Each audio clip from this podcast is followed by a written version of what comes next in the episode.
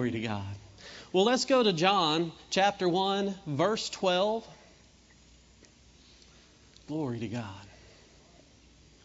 It says, But as many as received him, to them gave he power to become the sons of God, even to them that believe on his name. Verse 13.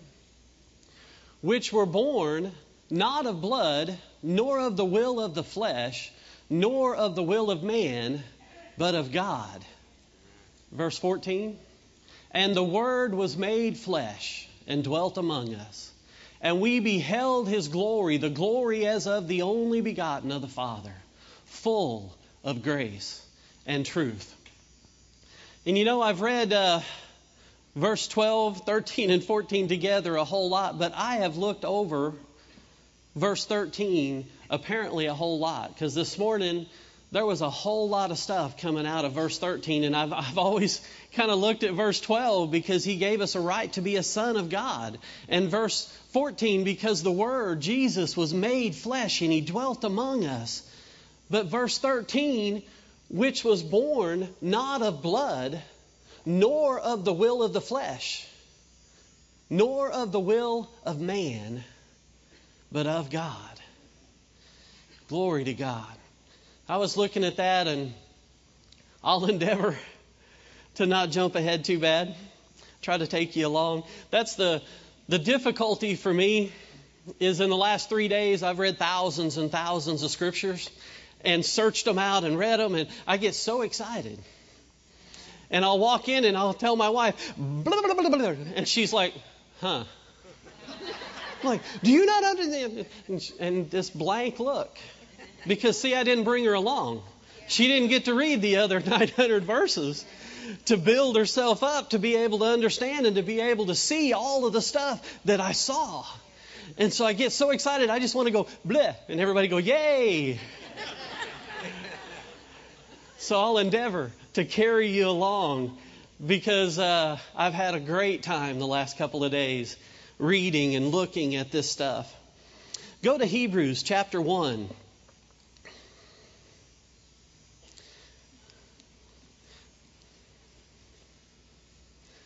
And while you're on the way there, I'm going to read John chapter 1 verse 1. In the beginning was the Word, and the Word was with God, and the Word was God. The same was in the beginning with God. All things were made by him, and without him was not anything made that was made. Glory to God. In him was life, and the life was the light of men. Praise the Lord. Hebrews 1 verse 2. It says, hath in these last days spoken unto us by his Son, whom he hath appointed heir of all things, by whom he also made the worlds. You see, Jesus, he was there in the beginning. When the Spirit of the Lord hovered across the deep, and God spoke, Light be, Jesus was there. When God formed man in his own image, in the image of God, he created him, male and female, he created them. Jesus was there. When Adam walked on the earth and God took the animals to Adam, and Adam named the animals for what they would be, and they became what he named them. Jesus was there, the Word was there. It was with him when everything was created, and Jesus knew the innermost workings of how man should be on the earth.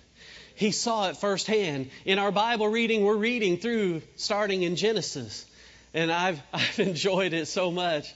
Because as I read the Old Testament, especially the last three years down here, this group of people, we read through the New Testament three times. And now we're going through the Old Testament, and I don't know about you, but as I read it, I go, oh, that was this. And then I can go to the New Testament, and it makes more sense. Because all of the New Testament was written to people that knew the Old Testament.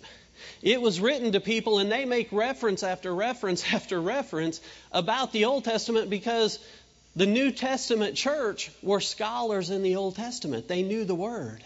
And so they would make a reference to something that was chapters worth of information, and they would throw just a one line reference, thinking They already know that.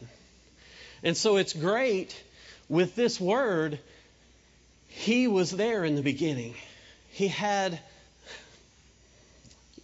direct knowledge of absolutely everything that went on. From the first to the last, he knew it all. And then God chose to make him flesh that he could walk among men. He could be down here to show us what the original plan was for a man made in the image of God. Glory to God. And verse 3 in that,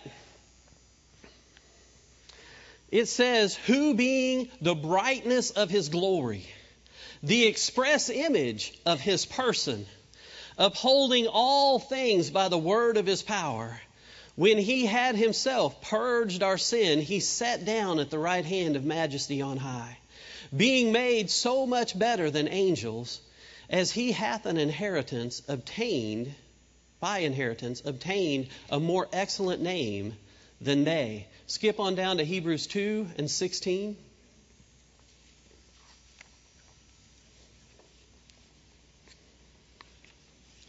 Says, Verily, he took not on him the nature of angels.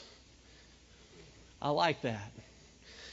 Because he took on the nature of his brothers, not angels. Glory to God. For verily he took not on him the nature of angels, but he took on him the seed of Abraham. 17. Wherefore in all things it behooved him to be like unto his brethren that he might be a merciful and faithful high priest in things pertaining to God to make reconciliation for the sins of the people. You see, that reconciliation takes us all the way back to when God created man in all of his glory before sin entered the world. We're reconciled back. Dave was talking about it Friday night. How God paid for you to get, be all the way back to perfect health, perfect condition before sin ever entered the world. That's what Jesus did. He paid for that state prior to sin ever entering the earth. Glory to God. It's so awesome. Go to 1 Peter.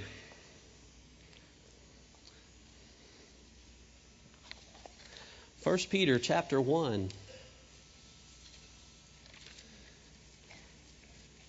In verse 23, it says, Being born again, not of corruptible seed, but of incorruptible, by the word of God, which lives and abides forever. Verse 6. I'm sorry. I jumped to another one. Which lives and abides forever. Then I went to Philippians. So let's go to Philippians chapter 2.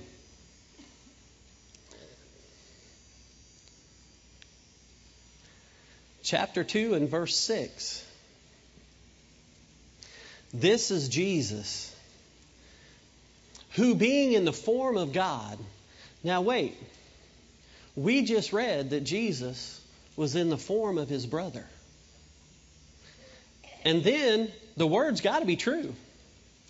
This word says being in the form of God. You see, God made man in his own image. Sometimes we get caught up in all of this other stuff and we look at us in our form where sin has reigned, where the enemy is the ruler of this earth. We look at that form and we have pulled it so far away from the form of God. You see, Jesus was the express image of his Father, of his being. When he walked on the earth, he said himself, If you've seen me, you have seen my Father. If you've seen my works, you know what my Father's will is. If you're sick, I've never turned anybody away. How many of you have found a scripture where somebody came to Jesus and said, Thou son of David, have mercy on me? And he said, I need to finish my meal. You give me just a few minutes, I'm going to eat the rest of this plate, and then I'll talk to you. Have you found that? See, I grew up in a denomination where it was taught sometimes he does, sometimes he doesn't. And sometimes it's not the will of God to heal you right then. Well, you know, there's a scripture in the New Testament where Jesus and his disciples had so many people coming to him they couldn't even eat. They couldn't even finish their food or sit down to a meal because all of these droves and multitudes of people come at him wanting stuff and he didn't turn them away. So much so it said they couldn't even eat. So the sometimes he does, sometimes he doesn't is a fantasy somebody made to make them feel better. It's something they laid their hands on somebody and they didn't see an immediate response. And so instead of it being their fault, they said, well, you know, sometimes he does, sometimes he doesn't. And because we get too full of pride, we don't want it to be our fault. We don't want it to be on us. But God made man in his image. He made Jesus in the image of his brothers and sisters. And then we just read he, he was in the form of God. Verse 6 Who, being in the form of God, thought it not robbery to be equal with God. But he made himself of no reputation. He took upon him the form of a servant and was made in the likeness of men. The message says he had equal status with God, but he didn't think so much of himself that he had to cling to the advantages of that status no matter what. Not at all. When the time came, he set aside the privileges of deity and took on the status of a slave and became human. The Living Bible says, But he laid aside his mighty power and glory, taking on the guise of a servant and becoming like men. See, Jesus, when he walked on the earth, he had been around to see all of this stuff happen. He had seen Adam as the man of God in all of the glory and the splendor that came with it. When God would come down in the garden in the cool of the day and he would commune with Adam, and Adam understood him.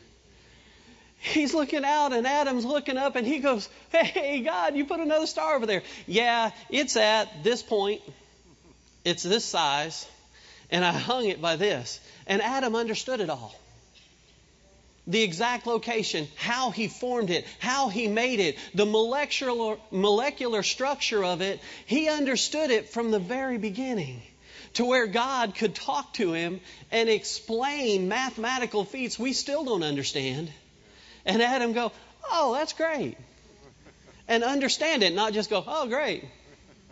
There's times that I tell my wife about something we're building, and I'm like, oh yeah, and it's a, you know, it's got a 512 roof going down to a 412 shed roof, and she's like, oh yeah. Adam didn't have to do that. Adam understood because he was made in the image of God. Jesus, when he walked the earth, he was a too much God. He showed the, the very nature of God the Father. When he walked the earth and they were hungry, he took five loaves and two fish. And he held them up and he said, Lord, I know you want them fed, basically. And you can take this little bit and you can make it a lot because nothing's impossible with you. And see, he knew the heart of the Father. He knew him so well, he knew this was not a feat. This was not something hard. This, this God makes stars and planets and rivers and streams and trees and all of the different life form and all of the different colors of fish in the sea. And he's looking at five loaves and two fish thinking, wow, this is a bountiful supply. God, look what I got you to work with. This will be easy. Set them down. We're going to feed them all. And he started breaking it and handing it out. And God supplied in abundance. So much they had to take basketfuls back up. Well, they didn't even start with basketfuls. So just if he would have broke it and ended up with 12 or 17 basketfuls at the end, it would have been a miracle of God. To take five loaves and two fish and break them and end up with 17 or 12 baskets full, Yes. Yes. that would have been a miracle. But to feed 5,000 men, plus women and children, all that they could eat, and still have baskets left over, that shows the very nature of our Father. As Brother Moore talks about all the time with the bananas, more bananas fall in the jungle than all of the animals around them can eat. God knows the very hairs of each of our heads. He understands exactly how many hairs we have. He understands us fully and completely. Don't you think He would know how many bananas it takes? Don't you think He would know how many baskets full to divide it into to feed this number of people exactly? But He said in Psalms, My cup runneth over. Right. Glory to God. He's such a good God. He's so good to us. And to watch Jesus. Remember when Peter was uh, along the beach and they had just come in from fishing? And Jesus was being pressed by the crowd, and he was backed up to the water, and this great crowd of people were pressing upon him. And he looked to Peter and he said, Hey, let me in there. Let me push out. I got to get away from these people, or I can't help them. And so Peter, being a nice guy, I mean, he could have refused him. He could have said, I don't know who you are. I'm tired. I'm going home. I'm taking a nap. I'm done. My day's over. My boat's already tied up. But he didn't. Jesus gets in his boat and they push out. Well, to stay there, they had to put anchors out, they had to put lines out and hold him in a place. And Jesus ministered to people. And then again, we see the heart of God the Father. Because Peter sowed into Jesus his boat, his time, his crew. And because he had sown into Jesus and the ministry he had, immediately the will of the Father is to pay him back. And so he tells him, Go, push out into the deep, throw your nets down for a draft. Peter's like, We have toiled all night. We caught nothing. My nets are clean. I'm tired. I'm ready to go home. But he had listened to Jesus. And he said, Nevertheless, at your word, I'll go out, I'll throw the nets. Well, you know the story. They caught so many fish, their nets began to break. They couldn't pull them in. And not only did he bless Peter and his boat, he blessed other boats. Peter's friends came over in their boats, and they took hold of the fish so much that not just Peter's boat was sinking, but his buddies' boats, they were also sinking. Because our God is a too much God. Our God is a more than enough. I don't want to just bless your house. I want to bless everybody around you's house. I know they sowed into my life, and I don't just want them to know how good I am. I want all their neighbors to know how good I am. You know, Peter, later on, had he stayed around and not forsook all and followed them, that would have been quite the topic. Man, we let that guy speak in the boat for a few hours, and we caught more fish than we'd caught in months. About sunk our boats. We had to get to the shore quick. We had to call in help and get more boats involved, and, and it was amazing the amount of fish they got. And you see, people, they saw that. They saw Jesus, the express image of the Father. And this express image, only doing what his dad told him to do, looked at that seed and thought it was precious and valuable. Yes. And the harvest was immediate.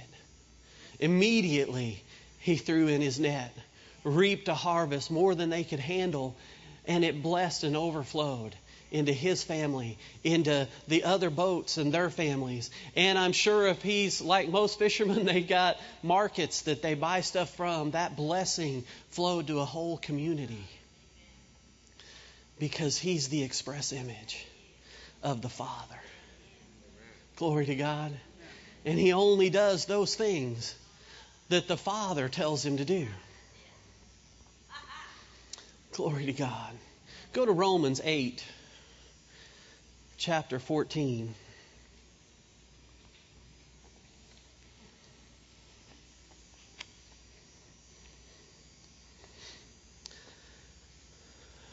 Now remember in John, we read that as many as believe on him, we are given the power to become a son of God.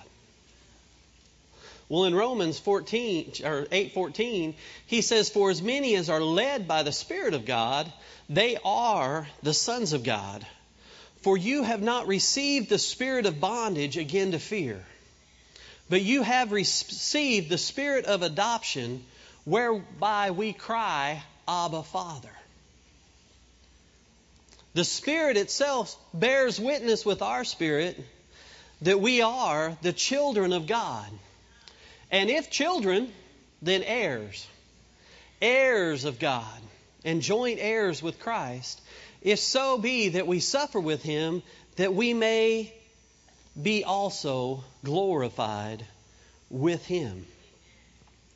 You see, if you're led by the Spirit, that's what's so awesome about the teachings we receive here. How to be led by the Spirit. That can easily be translated how to be a son of God.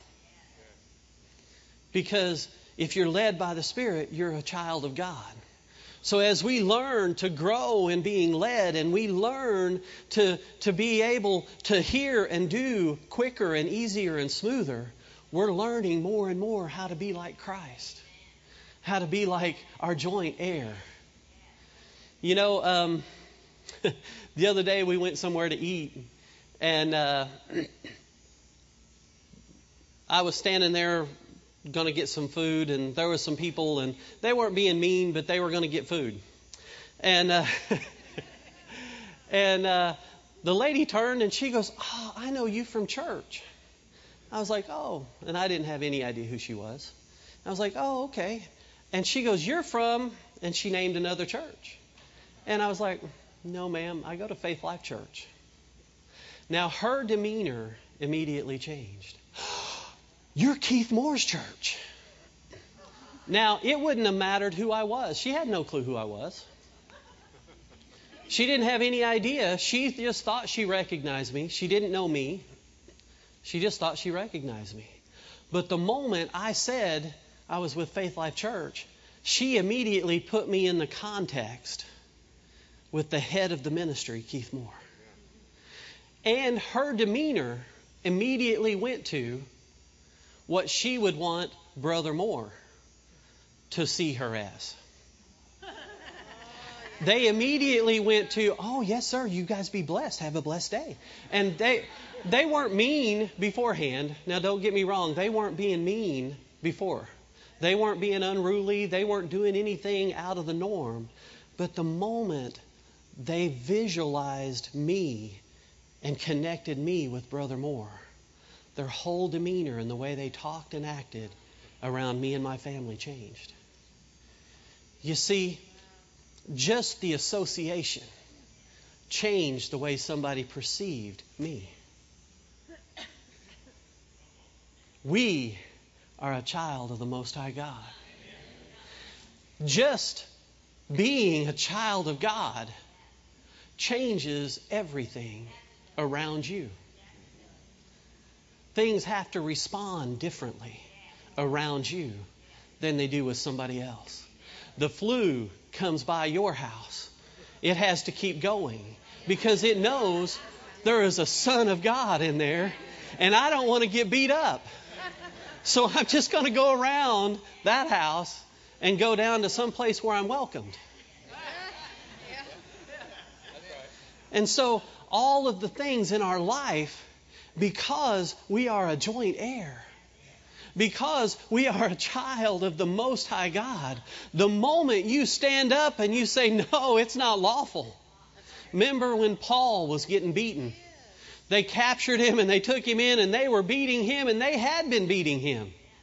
And he turns to him and he goes, Is it lawful for you to beat me, a Roman citizen? Immediately, fear went over the ones that were beating him. And they ran to their captain and said, He's a citizen. They were scared. They went to him and said, Oh, come on, we'll usher you out the side gate. Nobody will ever know you were here. He's like, I'm not going out a side gate. I'm a Roman citizen and you just beat me. You don't have a right to beat me. I want to talk to somebody. They're like, Oh, we're in so much trouble. Demons are the same way. Demons have to flee. The moment sickness tries to come on you, you just stop and go, Is it lawful for you, a sickness and disease, a part of the curse, to be on me, a child of the Most High God? Is that lawful? And he's going to go, Oh, no, no, sorry. I didn't recognize you, but I do now. I'll just go out the side door. Nobody will ever know I'm here. You see, because of who we are, who we were created to be, everything in our life has to adjust. When Peter walked down the street, they knew in the town that there was something different on him. They knew that everything responds different to Peter. So much so, every day they get up and they look, which way is the sun shining? Oh, over there. We want to be on the right side of the road. And they would take the sick people and lay them on the shadow side. We don't want to be on the sunny side. We want to be on the side the shadow falls on, because even the shadow of Peter heals the sick. Even the shadow where he's passing by, everything changes at the shadow of Peter. That's not even the man, that is the shadow, the evidence that he's coming by. And at the evidence of a man anointed of God, sickness flees off of other people. They had faith in the shadow of Peter as he walked by. Glory to God. God's coming back soon. And He's going to come back for a glorified church. A church without spot or blemish. A church that everywhere we walk and our shadow falls, the grass has to be greener. Stand taller. Look better. Brother Jesse was talking about heaven and how he didn't even want to step on the grass because it was so beautiful. You just you just don't want to put your foot on it because the grass is so beautiful. He said it just kind of parted and then you pulled your foot up and it just went back into place. Glory to God. Well, that's heaven. He said to pray that God's will be done on earth as it is in heaven.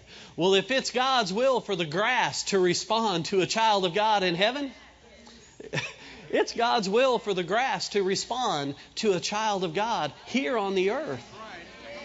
It's God's will for sickness and disease. It's not allowed in heaven. Have you noticed that? There's no crying there. There's no fear. There's no torment. There's no sickness. There's no disease. That's the way God planned it. And He put a garden together with men and women in it. And He told them, this is it.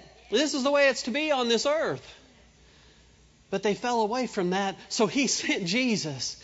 He said, Son, you remember how we made it, right? He's like, Oh, yeah. Yeah, I know. I know exactly. He goes, You go show them how it's done. And so He did. And so if we look at what he did, how he did it, how he made it, how he healed, how he delivered, how he set free, how he walked through life, how he didn't turn anybody away, we see the express image of our Father God. We see what he wants us to do. He is our example. The King James says example. It really messed with me for a long time. I'm about to get past it example. Anyway, he is our example. He's the one that we're to pattern our life after. I don't know about you, but when I was a little kid, my grandma wasn't very tall. And when we were little, we'd run up every time we saw her and we'd hug her and she'd hold her arm out. And we'd be about this tall and then this tall and then this tall. And I remember it was such a feat when she held her arm out and I didn't fit under there. I thought, oh, man, I'm growing up. I'm getting big. I can't fit under grandma's arm anymore. I'm getting to be such a big boy. I can't fit under her arm. Well, we, me, myself, I set my sights on so many lower visions. Well, if I can just get to where this person is, or that person is, or where that is, or that ministry, or this thing, all of our eyes need to go so much higher. Because we're to look under Christ, Jesus. He's the author and the finisher of our faith and our faith walk here. He's the one we're to raise our level to. Not to be like Aunt Joe or Aunt Clarabelle or these other people. They're great people. They're mighty warriors of God. I remember my Aunt Joe taught me in kindergarten, I believe it was. And I always thought, man, she's just so great. She knows so much stuff. And you know, it followed for years and years and years because she was a wise lady. But you know, if I just set my sights on Aunt Joe, I could never obtain the promise that God gave for us to fulfill. Because Aunt Joe is a great woman, but my, my sights were too low. My sights need to be raised up. And, and my Aunt Joe's a great godly woman. She's at home in heaven right now. And she's a great woman. But she would not want me to aspire to be at her level. She would go, Come on, boy, you're better than that. Get on up there. You can do better than that. And all of the righteous people that we aspire to be like, if they're truly righteous, they want you to have bigger and better than they have. Jesus, when he was on the earth, he was the same way. You might as well go there. Um, John chapter 12.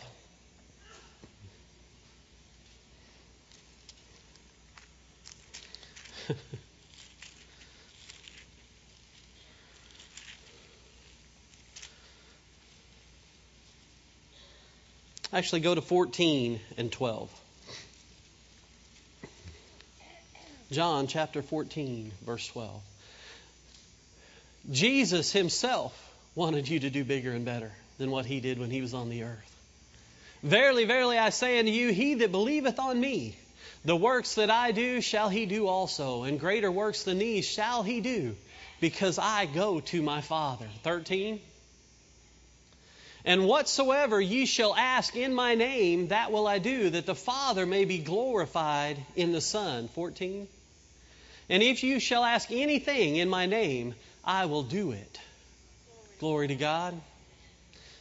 Greater works than these. He told us that if we look at Him and what He's done, we can do greater works, more in number. He ministered for about three years. How many of you have been alive longer than three years? We have a longer time span, and we have a book that maps it out. We have a manual that tells us how to respond, what the will of the Father is, how to go about it, how to complete it. And for me, I get caught up in other stuff and I don't go back and look at the manual often enough. And then I go back and I look at it and go, ah, I missed that the other day. I could have I could have been on seven instead of five. I could have been on two instead of one. Because the manual gives us a roadmap of how to grow up and be a child of God. How to grow up and become a joint heir with Jesus.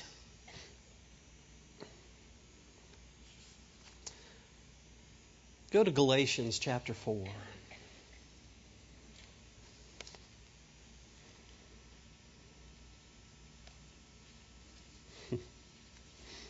This will be in the Message Bible, Galatians 4 and 6. You can tell for sure you are now adopted as His own children because God sent His Spirit, the Spirit of His Son, into our lives, crying, Papa, Father. Doesn't that privilege of intimate conversation with God make it plain that you're not a slave, but a child? Glory to God. And if you're a child, you're also an heir. I like the way they put this with complete access to the inheritance. I got privileged one time, I was playing basketball and I was downtown in Branson and I wasn't aware of it, but a bus pulled in and Lee Greenwood gets out in shorts and a t shirt and comes over and wants to play basketball. And we found out that day everywhere he went, he played basketball. And he canceled a concert one time because they closed the basketball court to him and wouldn't let him play. So he drove his bus out of the town and called him and told him, if you won't let me play ball, I'm not going to sing either. and uh, so I was playing ball downtown one day, and he came out and he asked to join our game and played. And his his guys are pretty decent. They're actually decent at ball. And uh, so we were playing ball, and he wrote had Kip, his road manager, write on a note access. And it said, and they were singing in Branson. And he told me, he goes, You just walk around. This is my bus. You come around, knock on the door. I'll let you in. We'll give you full access. I thought that's cool. Well, I didn't know what, really what full access was. I didn't hadn't really been around any of that industry or anything like that. And so I walk around, I find the bus, I knock on the door, and Lee Greenwood comes to the door. And he's like, Hey, Rob, come on in. So I walk in, I sit down on the bus, and he goes, I got a new video. I want you to look at it. It hadn't been released yet. I want you to look at it. And it was a um, promotional video that he sends to people, I guess, wherever he's going to travel to. And so he puts it in, and I'm watching it, and he's going, Yeah, you know, and he's talking about the video. And I was like, This is really cool. Because I always liked listening to him. I grew up in listening to a lot of country and southern gospel, and I enjoyed listening to it.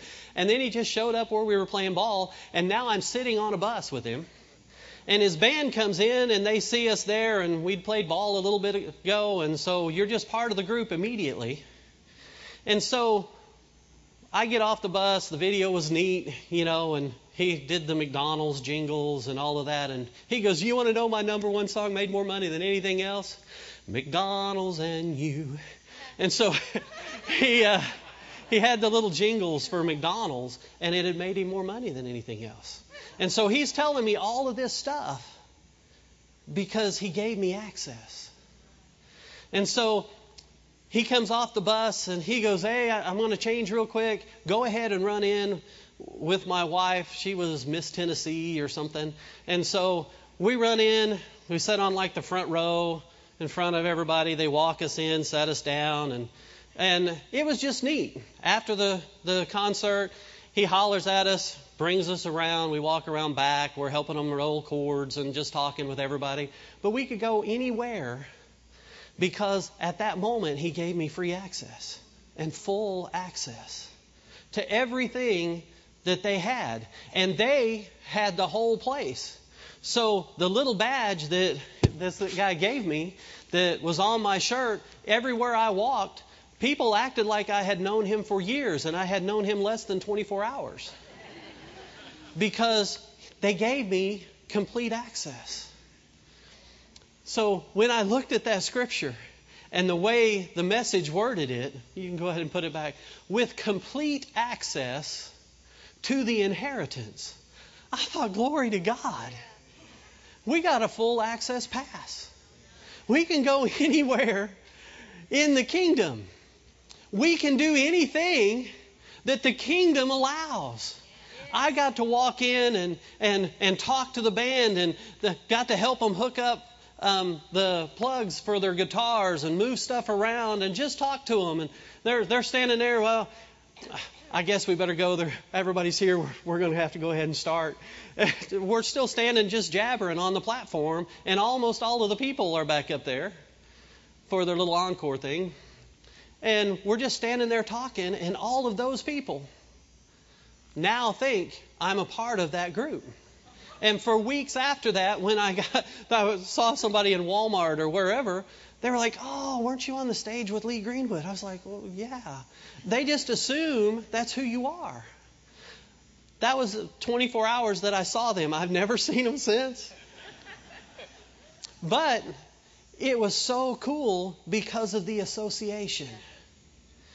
For that moment, because I had a complete access, everybody just assumed, well, when you are a part of this church, a part of the body of Christ, a part of the ministry of Jesus Christ, you've been granted full access.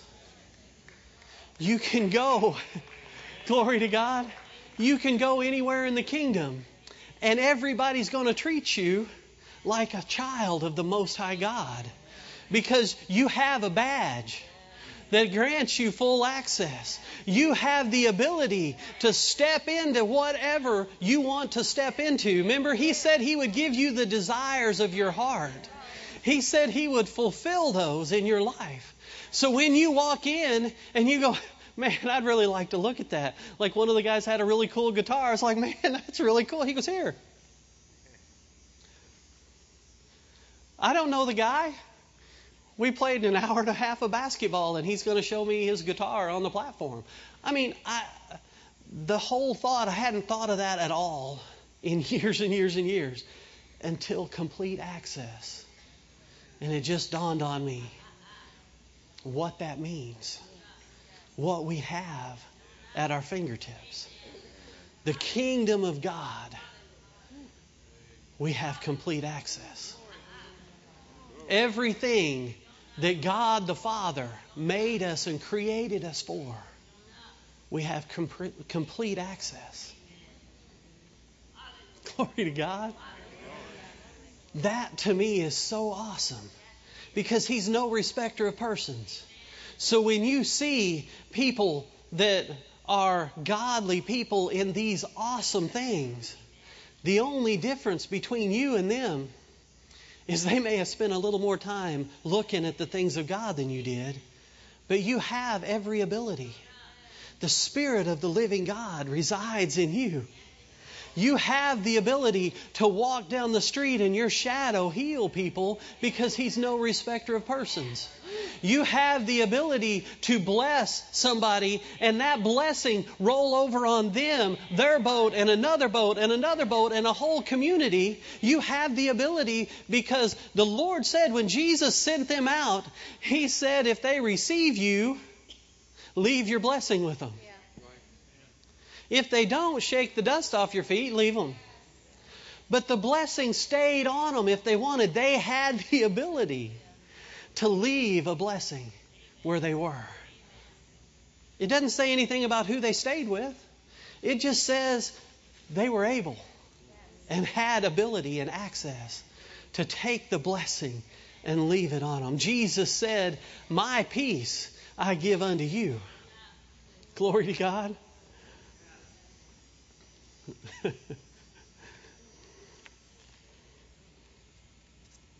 Go to Ephesians chapter 3.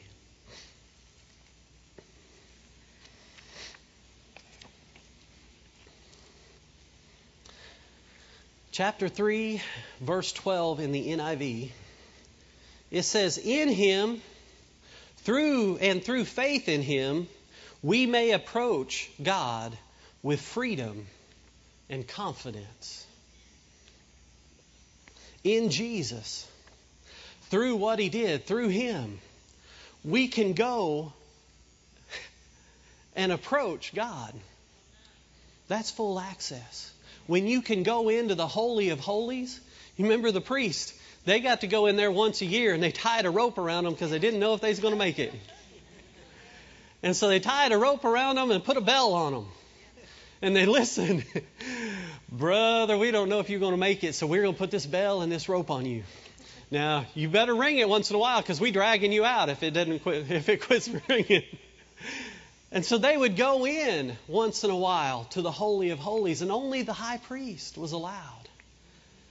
And apparently it happened enough that they had a need to tie a rope on the priest. Apparently they didn't make it enough that. Did you bring the rope? Oh, give us just a minute, sir. We go get the rope. We saw you yesterday, and we're going to need a rope. Otherwise, maybe a bunch of us going down trying to get you out. You see, they had to have the rope on them. and they tied it around to go into the presence of God. Because if everything wasn't right, if their heart wasn't just right, the presence of God would kill them. But we've been given through Christ complete access to the Holy of Holies to go right into the presence of God, and we don't need a rope or a bell. Glory to God.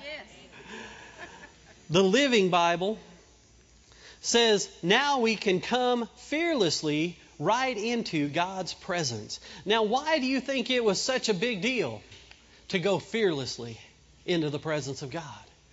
Because they had watched for generation after generation after generation. Moses was in the presence of God. His face shone so much they couldn't look on him. They're like, hey, put that away. Being in the presence of God. And then high priests, which was the greatest men of their time, would walk into the Holy of Holies and die, and they'd have to drag them out. And they'd walk into the Holy of Holies and they'd die, and they'd have to drag them out. And they had seen the presence of God. Nadab and Abihu, when they lit their censers with fire, the Lord struck them and burned them up in the presence of God because it was unholy. They had seen this over and over. And for years, they had to pull people out and pull people out. But now, it's remarkable. It's awesome. We, because of what Jesus did, we can now walk into the Holy of Holies without a rope, without a bell, without a concern, without being afraid for our lives. We can go to the Father. Isn't that awesome? Glory to God.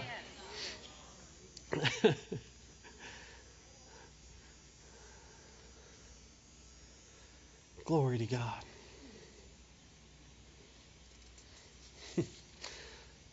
Jesus, I'm not going to have you turn to it, but in John 8, he said, I am the light of the world. In Romans 13 and 12, it says, The night is far spent and the day is at hand. Let us therefore cast off the works of darkness and let us put on the armor of light. Well, Jesus said, I'm the light of the world. So when you put on the armor of light, you're putting on Jesus. You're putting on that light and who He is. Now let's go to Galatians chapter 3. This is my main text I was trying to get us to hear. But I was trying to bring you all along because I wanted to just jump to here and shout and run around the room. So, Galatians chapter 3, verse 26. For as many, for ye are all the children of God by faith in Christ Jesus. For as many of you as have been baptized into Christ have put on Christ. There is neither Jew nor Greek, there is neither bond nor free, there is neither male nor female, for you are all one with Christ Jesus. And if you be Christ, you are Abraham's seed and heirs according to the promise. Galatians 3:27 in the NIV says, "For all of you who were baptized into Christ have clothed yourself with Christ." The Amplified says, "You have put on, clothed yourself with Christ." The New Living says, and all who have been united with Christ are baptized in baptism, have put on the character of Christ, like putting on clothes. You see, do you remember the prodigal son, the story of the prodigal son? Now, the son was a ruler's son, and he had a brother. And the younger brother, he went to his father and he said, I'm tired of being around this farm and working all of this stuff. I want to go play.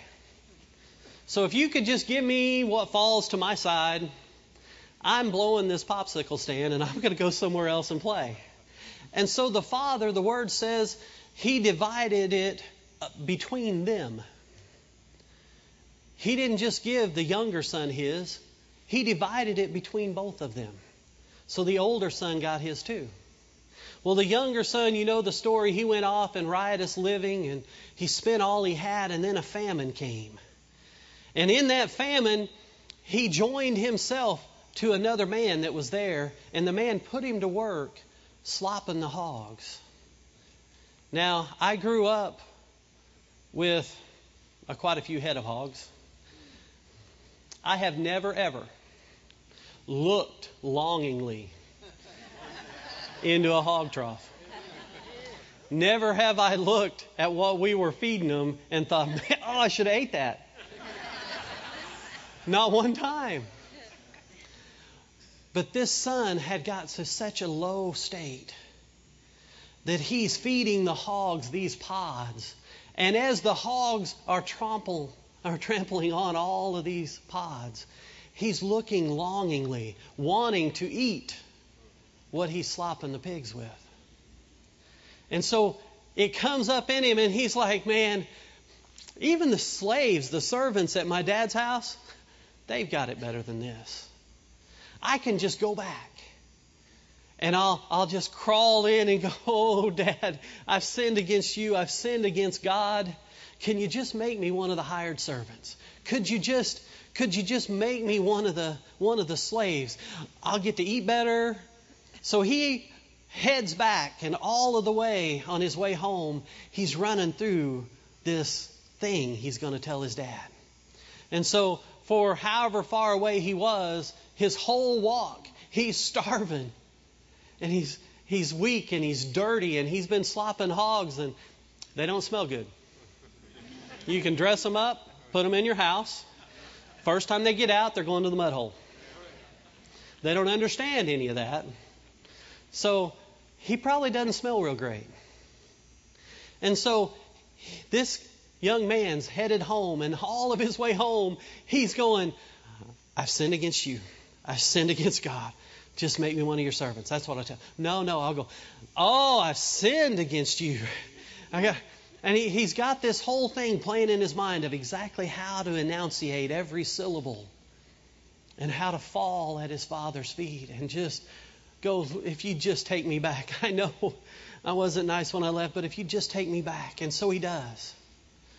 And then when he gets to the hillside and his father's yet a long ways off, his father is watching. You see, that's what our Father does. If you've fallen away from God, He's still watching, waiting for the moment, scanning the horizon, looking for any life form that moves like you move, any life form that walks the way you walk or stands the way you stand. He's looking out there going, He's coming back. I know He's coming back. I don't know where He is just yet, but He's coming back. And so the Father, the moment He clears the hill and He starts walking, the Father takes off and runs. Now, I don't know if you know a lot about that, but they normally wore the robe with not a whole lot under it. It's pretty hot where they live. And when you run, the robe flaps. So, rich, dignified people, they don't run. Remember uh, David's wife, she didn't think it was very good for him to dance before the Lord because he was unrobed and it was undignified, unkingly. Well, this is a rich ruler. And he takes off running to his son.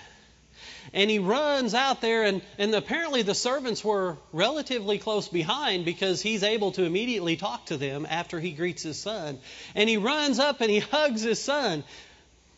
Pig smell, dirt, and all. And his son takes off on this chant of, Oh, Father, I've sinned against you. I've sinned. And his dad's not paying any attention. His dad's not even thinking about it.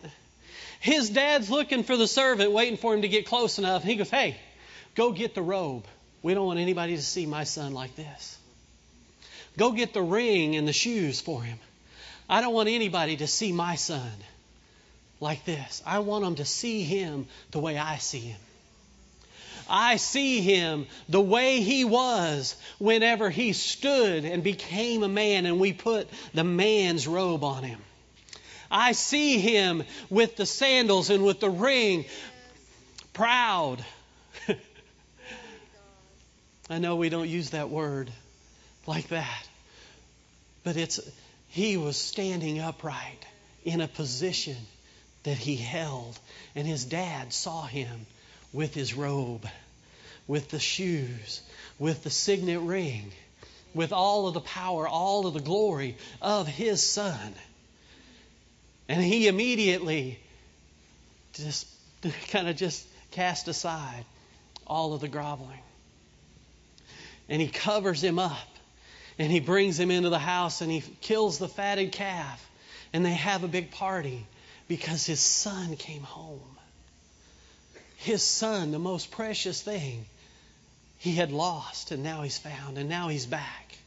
And I'm going to clothe him in this clothing so that everybody looks on him. They won't see the dirt and the smell of the pigs, they'll see the royal robe, they'll see the ring, and they'll know he's mine.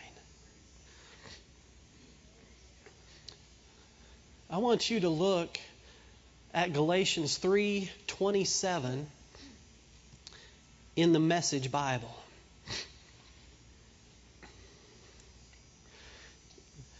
It says your baptism in Christ was not just washing you up for a fresh start. It also involved dressing you in an adult faith wardrobe. Christ's life the fulfillment of God's original promise. You see, when you're a child of God, we put on Christ like that son put on his daddy's family's robe. We put on Christ. We put on the robe, the adult faith wardrobe so that even though your pampers are on really tight under the robe, the enemy sees you as an adult faith person. Yes. You come into the kingdom of God the moment you go, Lord, I need you. Can you come into my life? The adult faith robe comes on. And when you spout out a couple of good words that are in faith, everything around you has to respond like you're the adult faith person. You got new clothes. I got new clothes. You got new clothes. That's the title for today. You got new clothes. Because the moment you come into the kingdom of God, you get new clothes. It doesn't matter what happened yesterday. It doesn't matter that you kicked the dog and you threw the cat out the window. It doesn't matter that you screamed at your kids or that you did this or that. None of that matters. When you come back to God, you get new clothes. You get adult faith clothes. You get to go, sickness, you don't have a place here anymore poverty and lack, you have no place here anymore. I got my adult faith clothes on. Now, once in a while, we step out of it and we show our pampers off a little bit. But it's okay. You go, Lord, forgive me. I messed that up. Can you let me try that again? And He goes, Here's your adult faith robe. And you get the robe back on you. So if you're here today and things didn't go just like you thought they should have in the past, or maybe you didn't do things exactly the way you think they ought to be, all you got to do is say, Lord, forgive me, and get your adult faith robe. Put on your new clothes. Get your ring that says you're of the King of Kings and the Lord of Lords. You got an advocate at the right hand of the Father that every time you say something that lines up with the Word of God, he goes, Dad, Dad, that was it. That was it. Praise I know my kids, when Caleb was little, and Carrie would do the same thing, I didn't always understand what he was trying to say. Yeah. What is that? What does that mean? I need a translation. Because it wasn't clear and I wasn't to where I understood him. But the kids and Carrie, they'd go, he's saying this. And then we'd get it for him. Well, he'd be upset. Blah, blah, blah, blah. I don't know what that means. How, where do you go to the store and you walk in, you go, um, I want some blah, blah, blah, blah.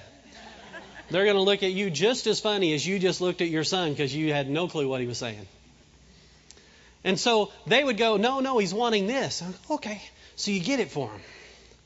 That's what your advocate does in heaven. You may not know all of the faith words. You may not know all of the faith sayings. You may not have every scripture in the right, proper order. But your big brother, your joint heir, he's at the right hand of the Father. And he's standing there ever making intercession for you. You know what that is? That's when you go, help. And he goes, what did he say? He said, help him. Send to everybody. That's what he does. When you go, oh, I need this. And he goes, what? Not, God's not hard of hearing. I'm not trying to say that. But your advocate, your brother, immediately steps in on your behalf and goes, He said this. Did you hear him? It may have been baby talk in faith and spirit language, but this is what he meant. This is what he's saying. This is what he needs. And your advocate, your brother, your joint heir, the Son of the Almighty God, he steps up on your behalf. He goes, Dad, can't you see his big boy faith robe? Can't you see it on him? This is what he needs. This is what he wants. And the Father, the Father who was willing that nobody go hungry, and he made five loaves and two fish feed 5,000 people. The Father that at a, a seed of a few hours blessed them with weeks worth of pay in fishes.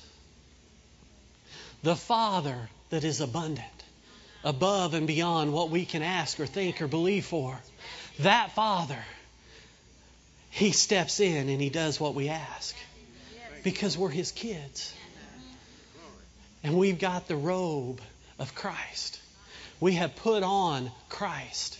And so when God the Father looks down on a child of God, He sees Jesus with His faith robe.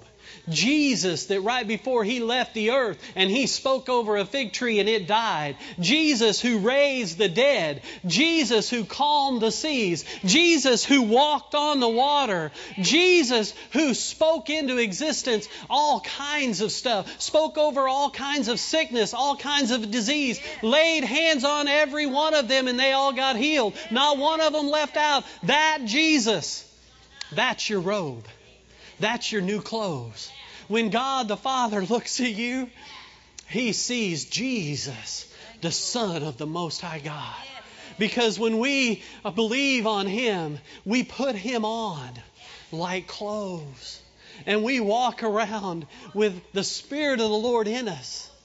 And the revelation and the view and the look of Christ, the Son of the Most High God, on us. And just like we were in a restaurant and at the mention of the church, people changed. When you step up and you have the royal robe, the Christ like robe, they only see Jesus.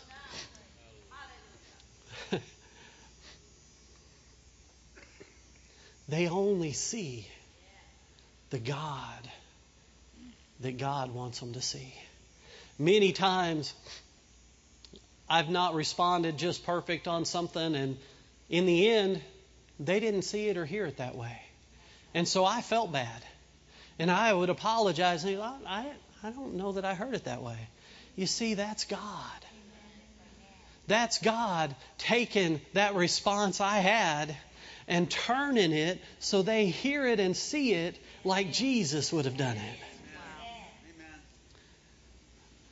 Sickness comes on somebody and you step up with your faith robe. It's, that's why the word says believers will lay hands on the sick and they shall recover. It's not an option. There isn't any provision for it not to happen. Not in the Bible. The Bible is very definite. Sickness leaves when the believer gets there.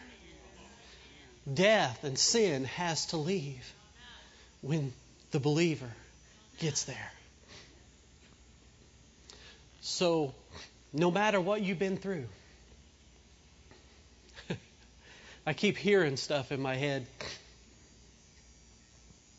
And it's like somebody's going, Well, you just don't know. And uh, we used to sing when we traveled a song called Pearl of Great Price. And it's about the parable of the pearl of great price that Matthew records. And we sang that song all over tons and tons and tons of times.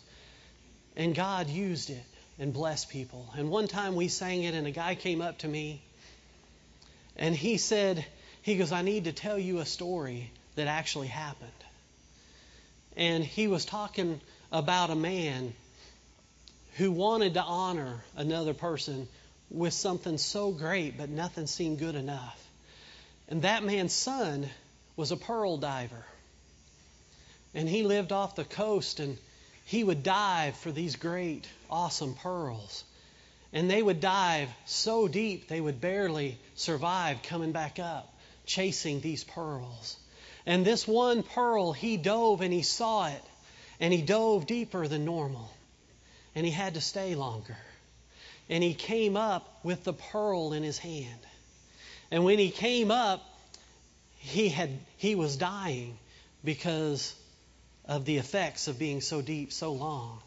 And so he obtained that one pearl and died holding on to it. And this dad took this pearl he wanted to honor this guy with. And he went to him and he goes, This is the most precious thing I have. And I want you to have it. And the guy's like, No, I'm not worthy. I, I don't deserve such a thing. He goes, No, you don't understand. He goes, I want to honor you with the most precious thing that I could ever give you. And out of money and houses and stuff, the most precious thing I can give you is what my son died for. And so he gave him this pearl and asked him to receive it. You see, that's exactly what God's saying to everybody. It doesn't matter what you did, it doesn't matter what happened in your life. He just wants you to receive the most precious thing He could give. The most precious thing. Now, that's not just salvation, that's healing, that's finances, that's every part of the full access of the kingdom of the Most High God. So, as you think about this day, no matter what happened previously, I want you to think I got new clothes. I got new clothes. The old man has passed away. Behold, everything has become new. I don't care where you've been. I don't care how sick you've been. I don't care how hurt, how broke, how anything. I want you to rise up with all the faith you've got and say, I got new clothes. And it doesn't matter how everything responded before today. The only thing that matters is I'm in my new clothes. And with my new clothes, sickness responds differently. It leaves.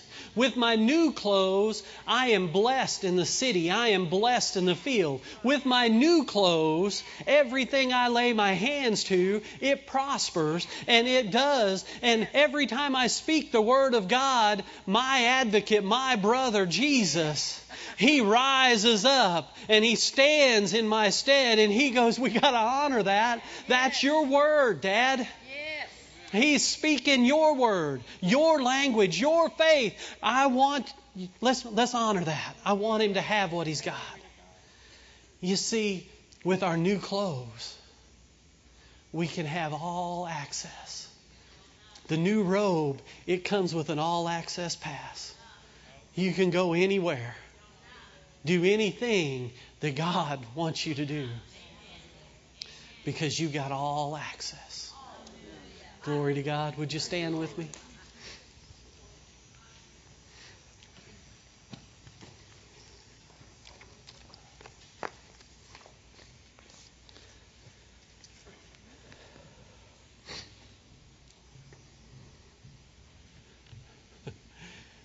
Glory to God.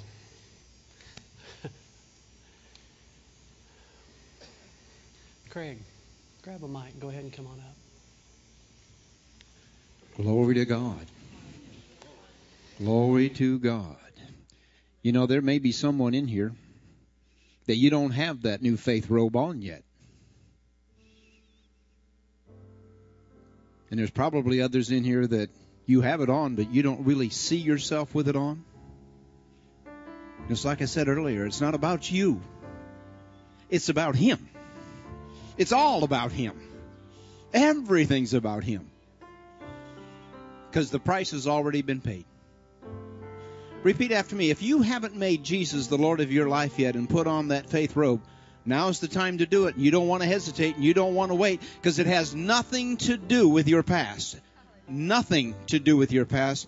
Everything to do with the decision and the words that you say right now. And that's all that it requires. Because as Brother Rob says, when you put on that new faith robe, you become a brand new person. Oh, you still got the same body. But the real you, the one that's created in the image and the likeness of God, is born again and you're brand new from this day forward. Change your thinking by getting into the Word. But if that's you, let's just all say it together. Heavenly Father, I choose today to put on that new robe. I choose today to make Jesus the Lord of my life. Jesus, from this moment forward, I turn my life over to you. Lead me, guide me, direct me. And when I miss it, pick me back up, get me back on track. And if I already do have that robe, and if I have missed it, I just confess that sin. I know you're righteous. And not only do you forgive me, but you cleanse me. So, Father, I thank you. Glory to God. Now, from today on, remember this teaching that Brother Rob gave us. You've got on that new robe. Glory to God. You may not feel like it, you may not look like it, but you've got it on. And you have an advocate with the Father. You know, the scriptures tell us that we can boldly come into the throne room of grace. And He's there to help us with every step. Altar workers, if you'll come forward, you know, maybe you need to talk to someone. Maybe you need to shout with someone. Well, as we're dismissed, as they sing, the altar workers are up here. They want to share with you. They want to pray with you. Or maybe you've never been baptized through the Holy Ghost to the evidence of speaking in other tongues. Well, they want to pray with that too. Take it all. Get everything He's got for us. Glory to God. Amen. Singers, let's go ahead and we'll sing.